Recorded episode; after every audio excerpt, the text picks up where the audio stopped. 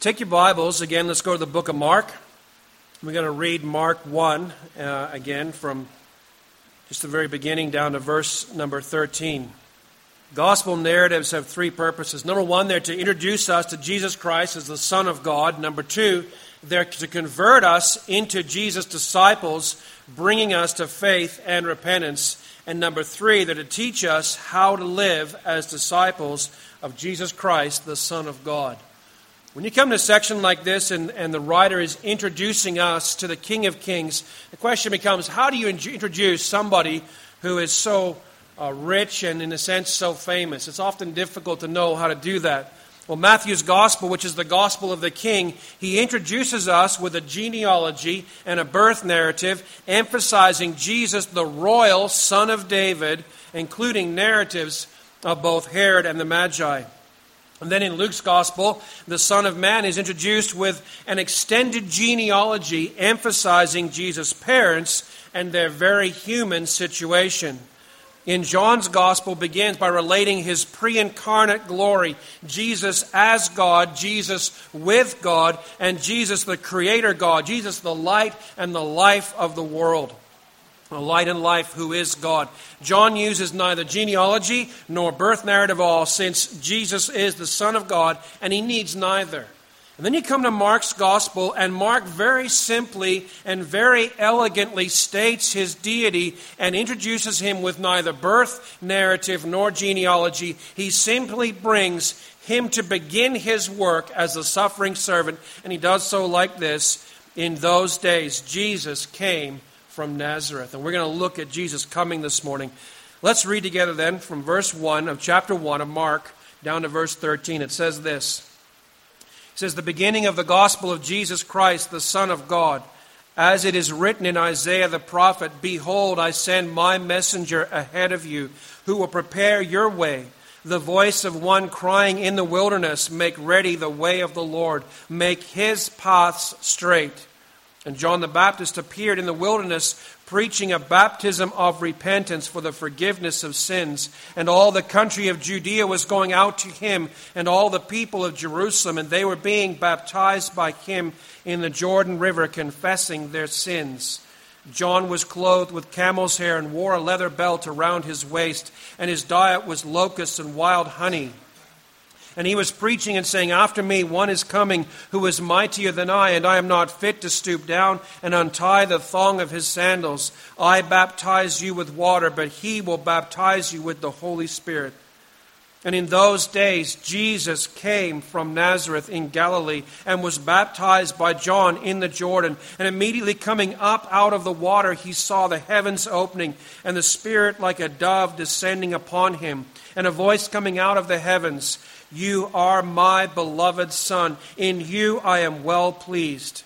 Immediately the Spirit impelled him to go out into the wilderness, and he was in the wilderness forty days, being tempted by Satan, and he was with the wild beasts, and the angels were ministering to him. I want us to look this morning at those four things, and you have them on your note sheet there. Jesus' coming was with a purpose, number one. Jesus' coming, number two, was marked by baptism. And Jesus' coming, number three, was attended by the Trinity. And finally, Jesus' coming was followed by opposition, which mounted on for the rest of the book. Well, first of all, Jesus' coming was with a purpose. Now, notice in Mark 1 9, in those days, Jesus came from Nazareth in Galilee. Now, if you're reading the text, you look and say, I'm not seeing a purpose stated there. And you'd be right, there isn't a purpose stated there. But it's a good thing to ask a question. Why did Jesus come? What purposes, what answers does the Bible give us about the reason that Jesus came from Nazareth and came, sorry, not from Nazareth, but from heaven to earth? And I want to give us a list of reasons there. There's a whole bunch of them written down. We'll look at three in the book of Mark and then a bunch uh, elsewhere a collection elsewhere. In Mark 1 and verse 38, Jesus came to preach the gospel. First of all, he was the full and final revelation of God to all of humanity. Jesus came bringing and proclaiming the good news of God and about God. In Mark 2:17 and Luke 5:32, if you put those two verses together, Jesus came to call sinners to repentance. There's a sense of grace and mercy. He came not simply to judge them and judge us. He first came to urge and persuade sinners to repent of their sin so that he might not have to judge and condemn them on his return. Jesus came to call sinners to repentance. In Mark 10:45 he gives us another reason. He says that Jesus came to serve and give his life as a ransom for many. Jesus is the ultimate expression of love from the Father. He came first to serve and give his life that we would be redeemed and set free. He didn't just come to judge and destroy like he could have. He came first to serve. He also came to set an incredible example for us for how we are to serve one another and what it means to be the greatest in the kingdom of heaven. And the highest in the kingdom of heaven was to become the servant of all and the least of all. One of the things that struck me reading through Mark again and again was how often Jesus taught his disciples what it meant to serve. Fourthly, in Luke 12 49, that says that Jesus came to cast fire on the earth, and how I wish, he says, it were already kindled. And you say, what does he mean by that? And my answer is, I can speculate and think, I think what he means is two possibilities. You say that's two reasons, not one. Well, yeah. Two possible reasons or two possible answers for that. Number one, the Spirit of God coming on earth, and so all of the believers filled with the Spirit will go out across the face of the earth preaching the gospel. That's one possibility. Second possibility is when he says, I came to uh, cast fire on the earth. He's talking about the judgment that's coming in a later day when he's going to finish and do away with the earth and bring a new heavens and a new earth. You say, which of those is it? I'm not sure, but those are my two speculations. John 5:43 the Bible says Jesus came in his Father's name and they did not receive him. He came, like I said before, to represent the Father to us. He who has seen me has seen the Father. That's what he said. He also came to represent us to the Father. Coming in the Father's name is representing us or him to us. In John 12, 46, Jesus came as a light into the world so that everyone who believes in him would not remain in darkness. He came as a light. He came to bring us out of the darkness of sin, out of the darkness of the devil's control, and bring us into a kingdom of light. Look at Colossians 1. He rescued us out of the kingdom of darkness and brought us into the kingdom of His dear Son. That was His purpose in coming. In John 18 37, Jesus came into the world to testify to the truth. You say, Isn't that kind of the same as preaching the gospel? My answer would be, Well, sort of, yes. But I think it actually goes beyond that. The gospel is all the good news about God, but testifying to the truth goes beyond that. It's testifying to all the truth of God, the good news and the bad news, and all the things He wants us to learn about being disciples and following Him. He came in John uh, chapter, for, sorry, 1 Timothy 1.15, Jesus came uh, to save sinners. Is his most basic purpose. He came to save us and rescue us from the wrath which is to come. In Hebrews 10 8 and 9, the Bible says that Jesus came to do the will of the Father. He came. I, I was struck a few weeks ago. I think I've told you probably every week since, but I've been struck by the fact that in John 5 it says, Jesus says, I can do nothing on my own initiative. I always seek the will of my Father. In other words, he's always seeking for God's will before he does or says anything. He came to do the will of God. In 1 John 3, verse 5, this is number 10. Jesus came to take away sins to deal with and forever. Can you imagine a world where there be no sin? It, actually, you almost can't do it. Because no matter how much you try, there's still our sinful nature that starts to warp and twist even our best estimation and best speculation of what this world would be like if there were no sin. But Jesus came with a purpose to take away sins and deal with them once and for all. In 1 John 3, verse 8, the last one there, Jesus came to destroy the works of the devil, to deal with the devil's work and forever undo it and forever destroy it. every whisper of the devil in your ear, every work of the devil to upset and counteract and go against the will and the work of God. Jesus came to destroy all those attempts and do away with them. Are there more reasons? Yeah, I'm actually convinced there's a whole lot more reasons. I've, this is just my skimming through the Bible and using some concordance, searches to try and come up with all the things that Jesus came to do, all his purposes. But fundamentally, Jesus came to glorify God his Father by his unwavering obedience, obedience that led even to his death on the cross. The point is that Jesus came with a purpose. So, how does that teach us how to live as Jesus' disciples? Well, unlike Jesus, we cannot save sinners. That's not our purpose. Unlike Jesus, we cannot take away sins. We cannot destroy the works of the devil. We can work against those things, but we can't destroy them. But, listen to this We've been sent into the world for very similar purposes to His. And it struck me as I was going through all those things that Jesus came to do, how many of them apply to us. Like Jesus, we've been sent to preach the gospel, right? Yeah, we have. Like Jesus, we've been sent to call sinners to repentance. Listen, Jesus came with a purpose and he began and he fulfilled his purposes on earth, but in a sense, he left us here as his people filled with his spirit to carry on and finish some of those purposes that he began. Like Jesus, we've been sent to serve and give our lives as an ongoing display of Christ's suffering to the world. It's always struck me in Colossians 1, Paul says, I fill up in my body which is la- that which is lacking of Christ's afflictions. What's he mean?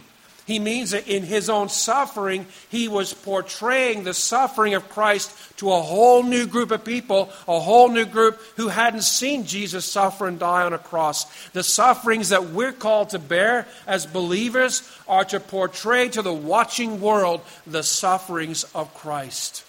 We've been called to serve and give our lives an ongoing display of Christ's suffering to the world. Like Jesus, We've been sent in His name. He came in His Father's name.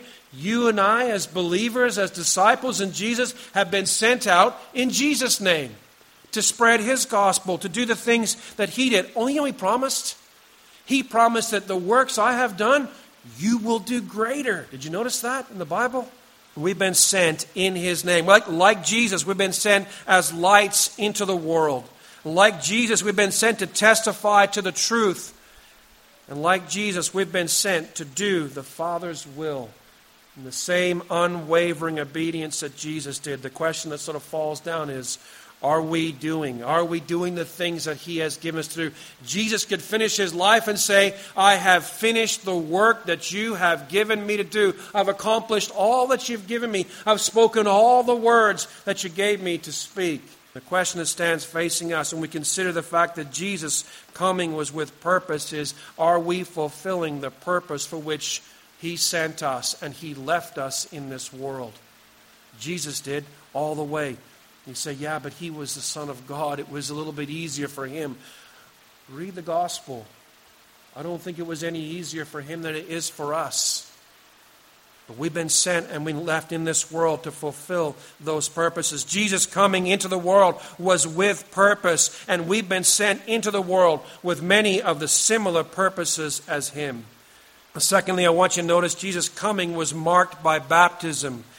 notice in 1 verses 9 and 10 it says this that uh, in those days Jesus came from Nazareth in Galilee and was baptized by John in the Jordan, and immediately coming up out of the water. So Jesus went down into the Jordan River and he was immersed below the surface of the river. He was baptized by John in the Jordan. Now you wonder, why would Jesus do this? I don't want to get in trouble for plagiarizing, so I'm going to make sure I give credit here. I listened to a fellow named Mark Dever, uh, Dr. Mark Dever from Capitol Hill Baptist Church, and he had some great ideas and great points on why Jesus was baptized, and they're excellent. Why would Jesus on, insist to John the Baptist that he should be baptized? Jesus had as much place in the waters of baptism as he did being nailed to a cross. He had no place there whatsoever. Jesus' baptism was not a baptism of repentance or salvation. Jesus was not baptized as a mark of, of his repentance from sin and turning to live a life of faith and obedience to God. He was always about his father's business. Remember, right back in his youth, a 12 year old boy in the temple, and his mother comes looking for him. Why did you make us worry? Did you not know that I must be about my father's business? Jesus always did those things which pleased the Father. He had no need to repent of sin and claim something in salvation. His baptism was not the baptism of repentance or salvation. So then, why did Jesus receive baptism from John? A couple answers to the question.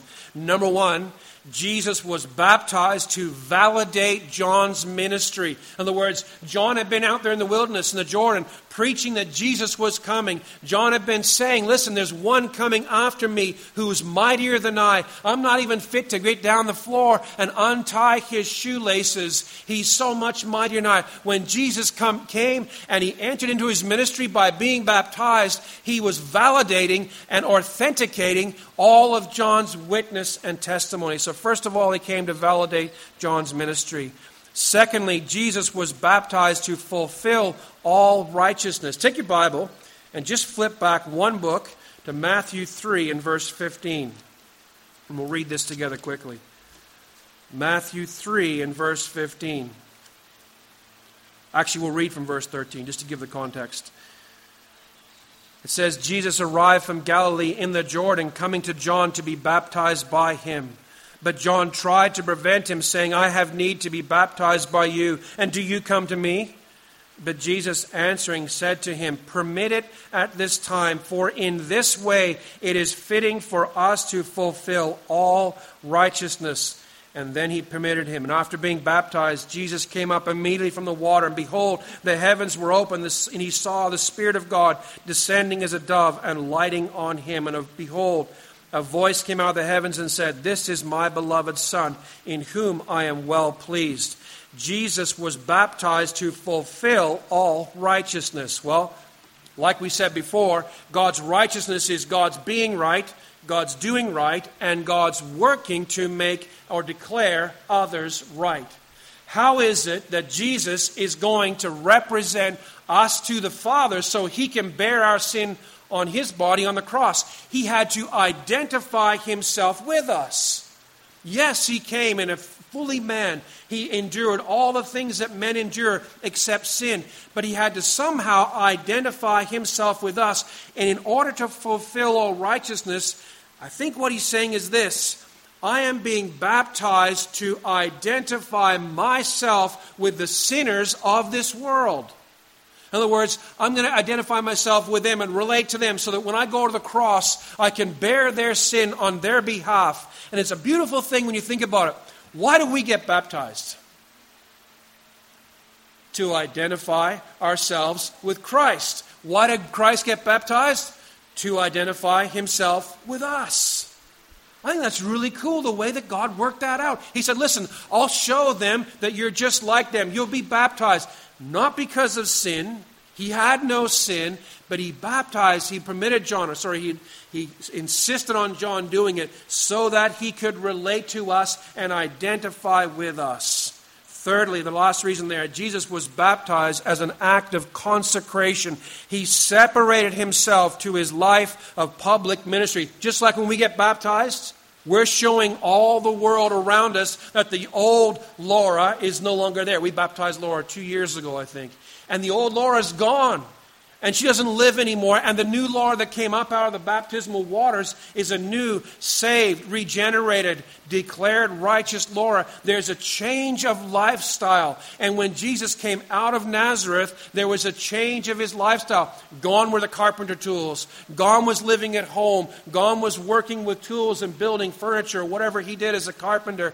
All those things were now finished. He now had a new life and a new focus, and it was his public ministry. Jesus was baptized, thirdly, as an act of consecrating, separating himself to his life and his ministry. So, what do we learn about following Christ as his disciples? Unlike Jesus, we must be baptized to display to the world the truth of our conversion from sinner to saint and from rebel to redeemed. But, like Jesus, we must be baptized to fulfill all righteousness. And you say, how does that work? What it works is righteousness requires obedience to the Word of God, right? How are you going to live right before God if you're disobedient to His Word? And so, if you're a believer here and you've never been baptized, here's the truth of it. We need to follow in obedience Jesus Christ into the waters of baptism and be baptized. So, we're baptized to fulfill all righteousness, kind of like Christ was. Like Jesus, we're baptized to identify ourselves with Christ. He identified himself with us, and we identify ourselves with him. Like Jesus, we must live a baptized life. Jesus didn't get halfway through his ministry and go, Oh, you know, I miss the woodworking tools.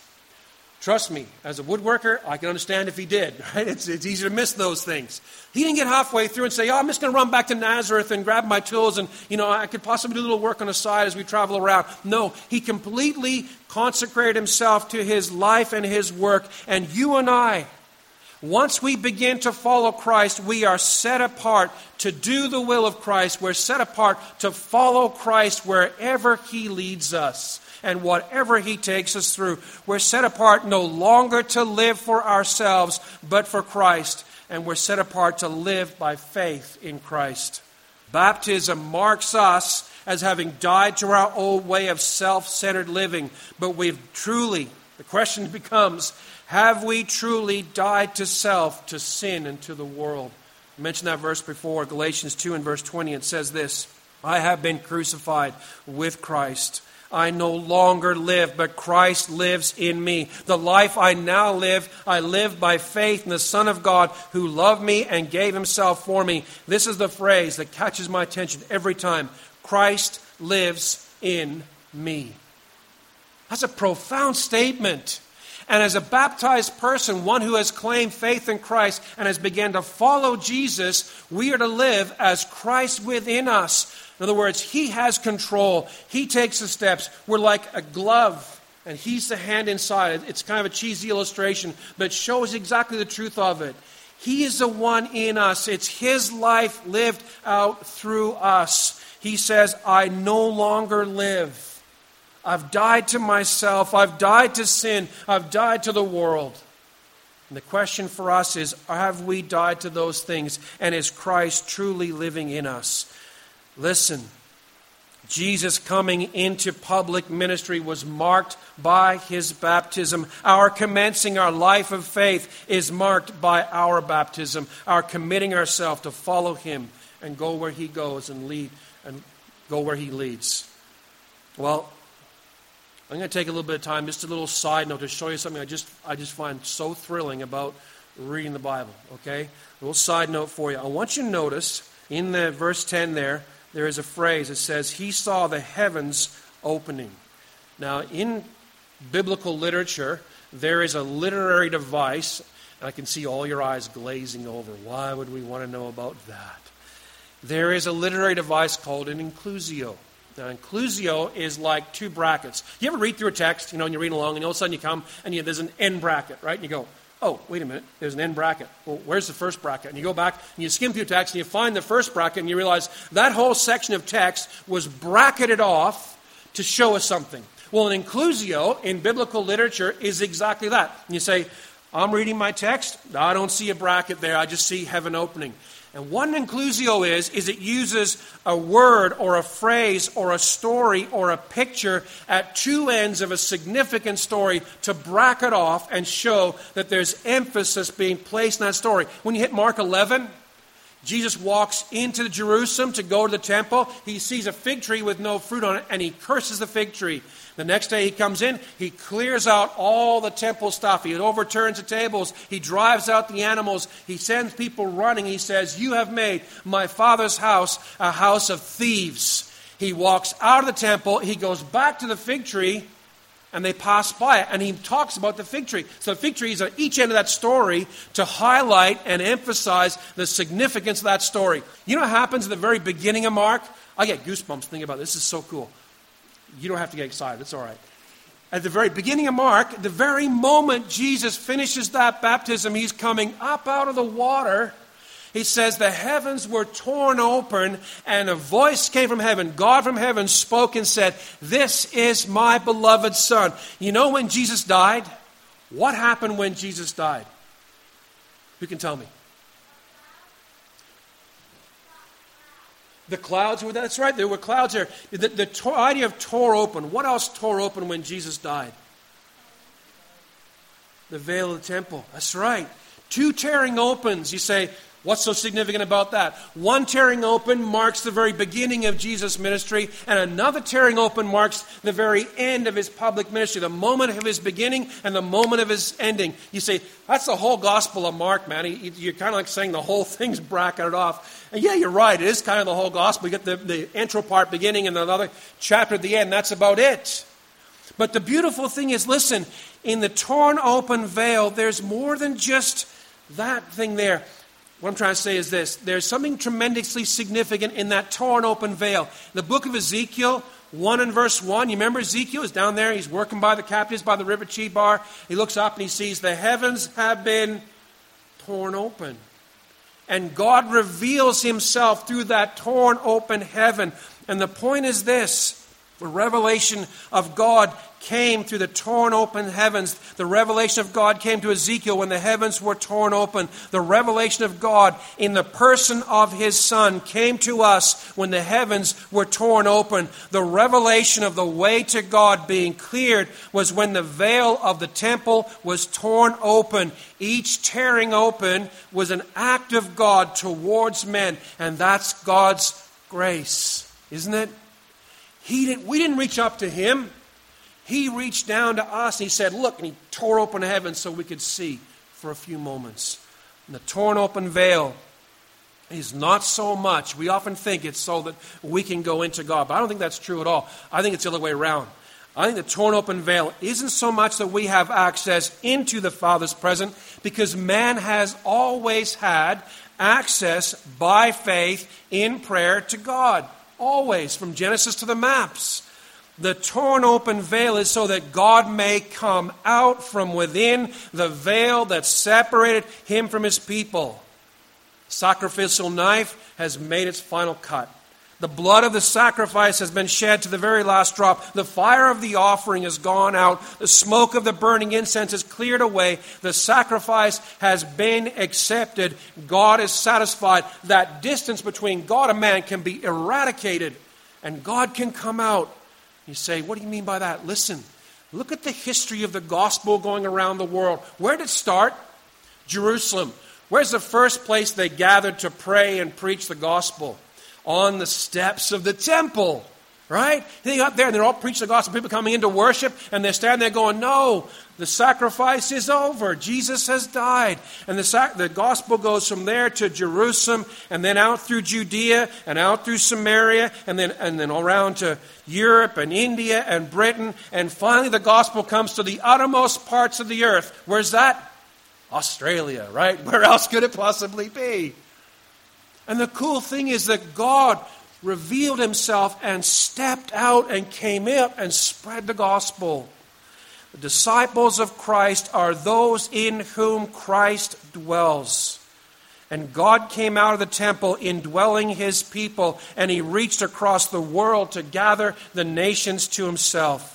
Jesus' life and ministry is marked and bracketed by those repeated words, tornos, torn open.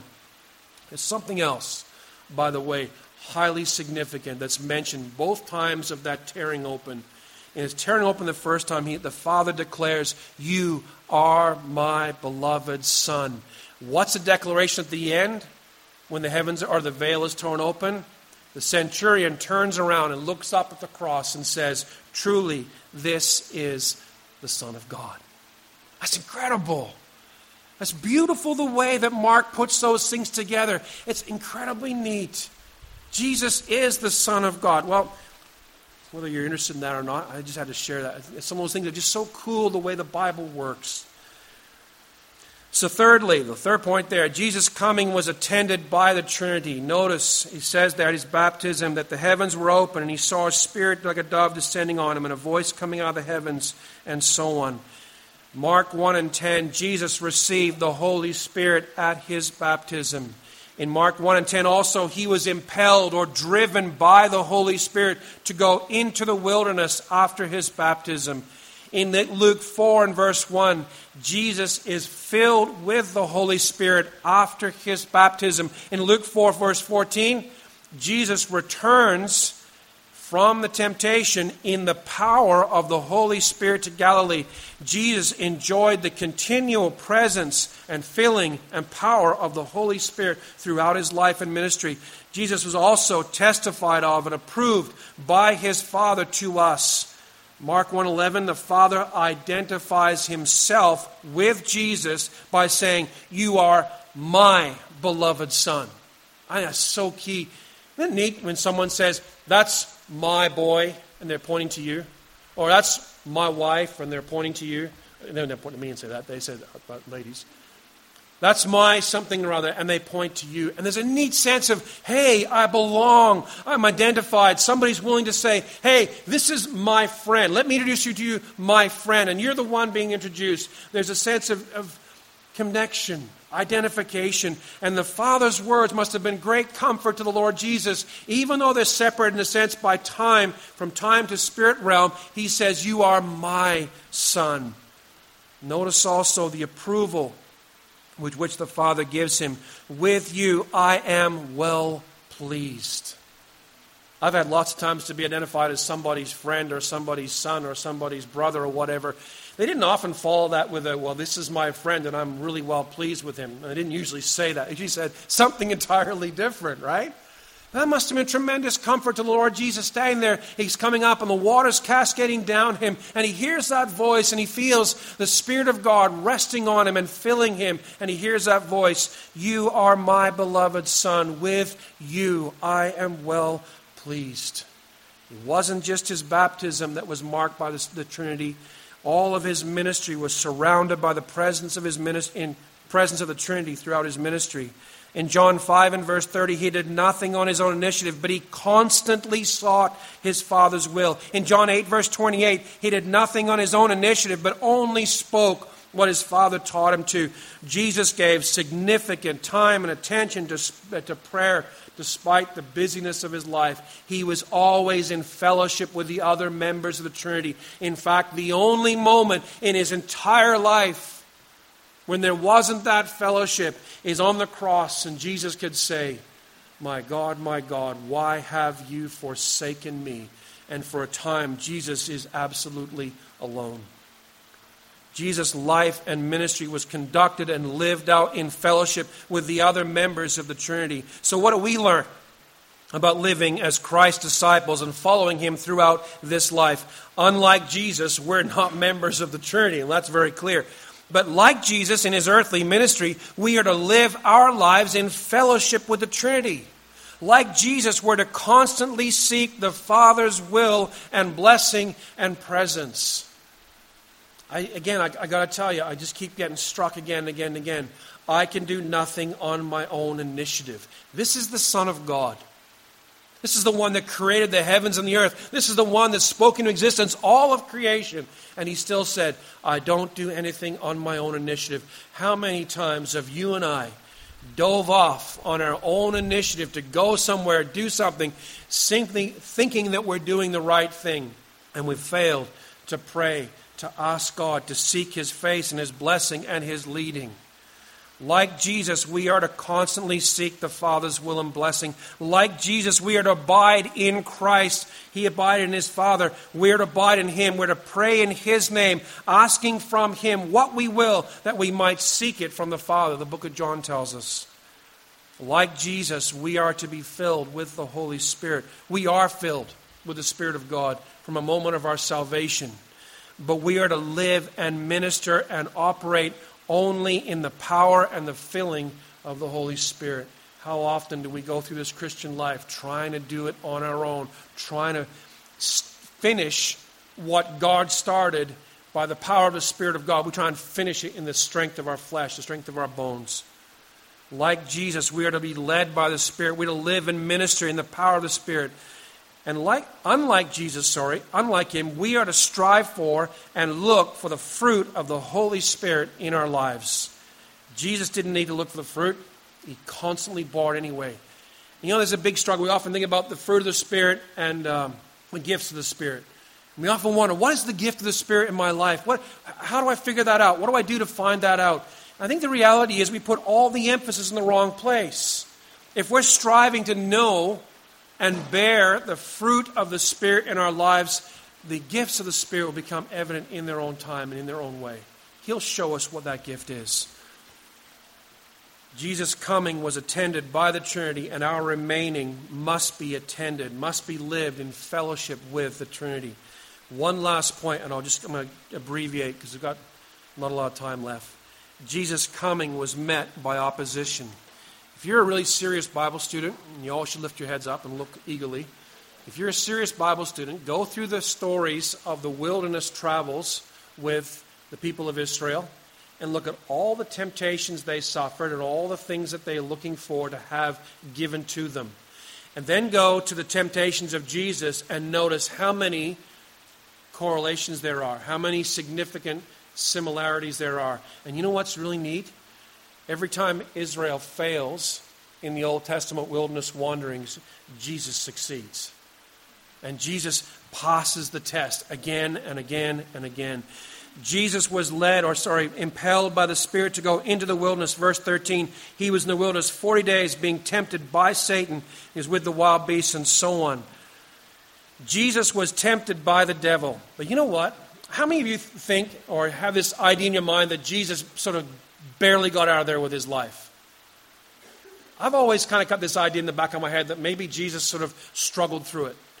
I was confronted. I was listening to Paul Washer. And he listened to something totally different, and he kind of did a big bunny trail, like other people do bunny trails once in a while. And he landed on Jesus' temptation, and he said, I'm listening, going, oh, this is what he has to say about this. And he said, You know what? We often think of Jesus suffering temptation like he barely made it. He said, That's not true at all.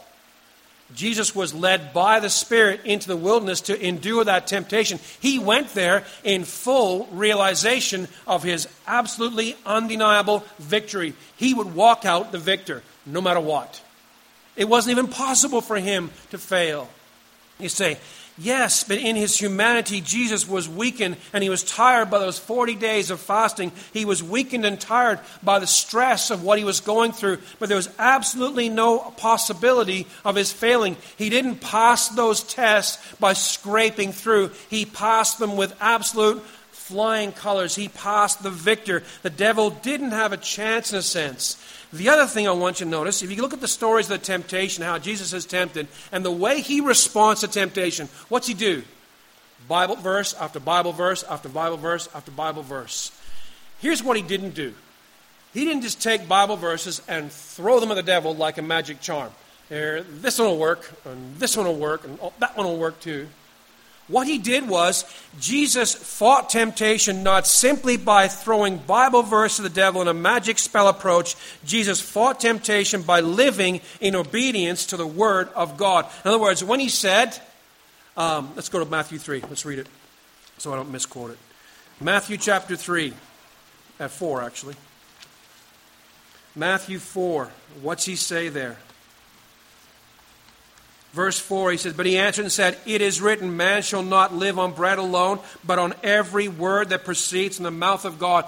He wasn't just quoting that as a good luck charm to get rid of the devil. He was saying that because that's how he lived his life. And the way you and I are going to fight temptation is simply like this. We're not just going to throw Bible verses that we've memorized at the devil when the temptation comes. We're going to live in obedience to the Word of God. That's how we fight temptation. That's we battle it. We battle it by living out the truth. The key to fighting temptation is to live out the Scriptures, live in ongoing obedience to Scripture. His life was already in the practice of living by every word that proceeds from God's mouth. He still refused to put the Lord his God to test. His life practice was to worship and pray only to the Lord his God, who also was with his heavenly Father. In other words, he didn't just fight by throwing verses, he fought by living out the verses that he was using. The Word of God was his defense because he was in obedience to it, not just because he had memorized it. Listen, the Pharisees had memorized more Scripture than you will ever memorize in your life, and they did not live in obedience to God. And here's the struggle. Too many of us think by memorizing and reading and memorizing. I'm not saying don't read and memorize, don't get me wrong. Too many of us think that by reading and memorize, that equals spiritual maturity. It doesn't. Spiritual maturity and the ability to fight temptation is because we are living out what we have read and heard and believed. Well, what do we learn about disciples? Well, that's a fairly easy one. When, unlike Jesus, we will all fail and fall when we're tempted, but grace is available to the tempted and the tried. Like Jesus, we can live and fight against temptation. Memorize Scripture, absolutely. Who's here on a memorizing program? Anybody? Oh, no. Okay, we got to change that. This year, this week, here's your goal. Here's your homework for the week. Memorize some verses this week. Read, study, memorize Scripture, not simply for the purpose of ticking the little box and saying, I did my duty for today. Read and memorize it that you might live it out. There's more I want to say, but the time is gone and it's, it's hot in here, so. All the way through this, I've been emphasizing how we as disciples live and learn from what Jesus has done. But something else that needs to be emphasized too. Jesus came with a purpose to save sinners. And you and I are sinners before the living God. We have failed to glorify God in every thought and word and deed. We've disobeyed God ever since we were on this earth. We began when we were born. We're guilty, all of us, of sin against God. Jesus came to serve and give his life as a ransom for us. Our sin left us with a debt, death itself. His death paid the debt for that sin. And as we're going to look at in two weeks' time in, in Mark chapter 3 and verses 14 and 15, when Jesus comes back into Galilee, he preaches the gospel, and this is his message repent and believe in the gospel. And in verse 17, follow me, and I'll make you become fishers of men. If you're sitting here this morning and you don't know Jesus Christ as your Savior, you've never bowed the knee to Christ, knowing all these things about Christ coming and thinking about the purpose of Christ coming and trying to put that together, if you don't know Jesus as your Savior, it's totally pointless. And the purpose of the gospel isn't just to introduce us and explain Christ to us, it's to convert us into disciples and followers and believers in Jesus. It's to take us and train us once we have been converted to live as disciples of Christ. He came with a purpose to save sinners. He came to serve and give his life as a ransom for us. And he came with a purpose to call sinners to repentance and faith. And Jesus is calling every single person to repent and believe. Because the reality is, one day Jesus is coming again. And he will not come as the meek and lowly carpenter from Nazareth. He will come as the King of kings and Lord of lords. And he will come and set up his throne and he will judge the nations. And the, the ones that have refused to repent and believe the gospel will be forever cut off and cast into the lake of fire. That's the promise of Scripture. Where do you stand before God this morning? How's your life lived? How are you doing living your life as a disciple for Christ? I'll tell you something. Studying through this, reading through some of these texts again and again, my life has been my life is being challenged. Especially that text about Christ being living in me. What that means, what the implications of that are. How many of us live our lives for ourselves even though we've claimed Christ? And one of the reasons why I think it's so important for us to go through the Gospel of Mark is to challenge all of us. Every single one of us. How are you living for Christ? You're called to be Christ's disciple. You're called to live the way He lived. Are you? Am I? Can I truly say with Paul, I've died? I no longer live, but Christ lives in me. It might be a positional truth, but is it a practical truth in your life? Is that how you're living your life for Jesus? let's pray. Our Father and our God, this morning we give you thanks for the Lord Jesus Christ. And Father, we thank you for the suffering servant. Father, we thank you that he came with a purpose. He came to glorify you in obedience to you all through his life. Father, we thank you. We thank you so much that he came to save sinners. Father, we thank you that he came to testify to the truth. And Father, he told us the truth. That In a day to come, there will be many who will stand there and he will say, Depart from me, I never knew you. Father, as we sit here this morning, just a little company of your believers, Father, in this hot day, Father, we pray that the Spirit of God would have freedom to challenge every single life in this room. To challenge us as to how we are living for you. Father, we thank you for Christ's coming. We thank you, Father, for his death. Father, we thank you that he was raised again the third day. Father, we thank you that the work has been finished. And Father, we look at our own lives and we see how far short we are falling of the things that He has left us to do. Father, challenge us. Father, help us as a people not to make peace with the world and not to buy into its thinking and its systems and its ideology, its wealth. Father, they are all the trappings of the world that will one day pass away with a fiery, fervent, burning heat. And Father, we give you thanks that you have prepared good works for us to do. Father, we pray again for Casey Bible Church. We pray that you would spark in us a revival, a renewed commitment to live our lives 100% for the Lord Jesus Christ. Father, we look at the lives of the disciples and we see how they went through all the nations around the world preaching the gospel. And Father, we realize that every single one of them, except for one, died a violent death testifying and proclaiming that Jesus is Lord. Father, help us. Help us, O oh God, to not fall into the, the complacency of the world, to try and live with one foot in the world and one foot in heaven. Father, we ask you to do a work amongst us. Father, we thank you for the work that you have done. Father, for those who can't be here for one reason or another this morning, Father, we ask you for your blessing and your help for them. We give you thanks, O oh God, that you are a loving, kind, and a gracious God. And we thank you, Father, for the salvation that we have through him. We ask you these things, Father, giving thanks in Jesus' name. Amen.